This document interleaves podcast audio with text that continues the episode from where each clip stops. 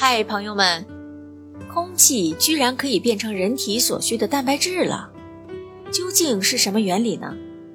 欢迎收听乐活南洋，芝芝梅带你聚焦东南亚。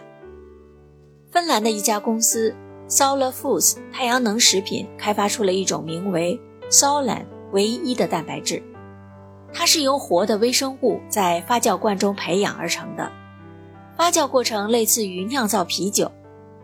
而这些微生物以从空气中获取的二氧化碳、氢、氧还有氮为食，整个发酵过程啊会产生一种液体，在去除液体并等待干燥之后，会产生一种类似面粉的黄色粉末。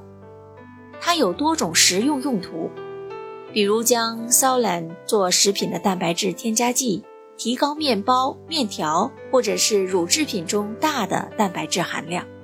此外啊。可以作为人造肉替代品的一种成分等等。说到人造肉替代品，那素食者应该是非常熟悉了吧？根据《海峡时报》报道，新加坡将成为全球第一个批准这种新型食品的国家。可能在2024年，消费者们会吃到添加了这种新型蛋白质的面包、意大利面和植物性肉类。新加坡食品局表示。这种新型的食品对于人体没有任何负面影响，也不太可能会导致人类的疾病。同时啊，含有这种蛋白质的食品准备进口到新加坡时，食品局还将对其进行取样和测试，以确保进一步的安全性。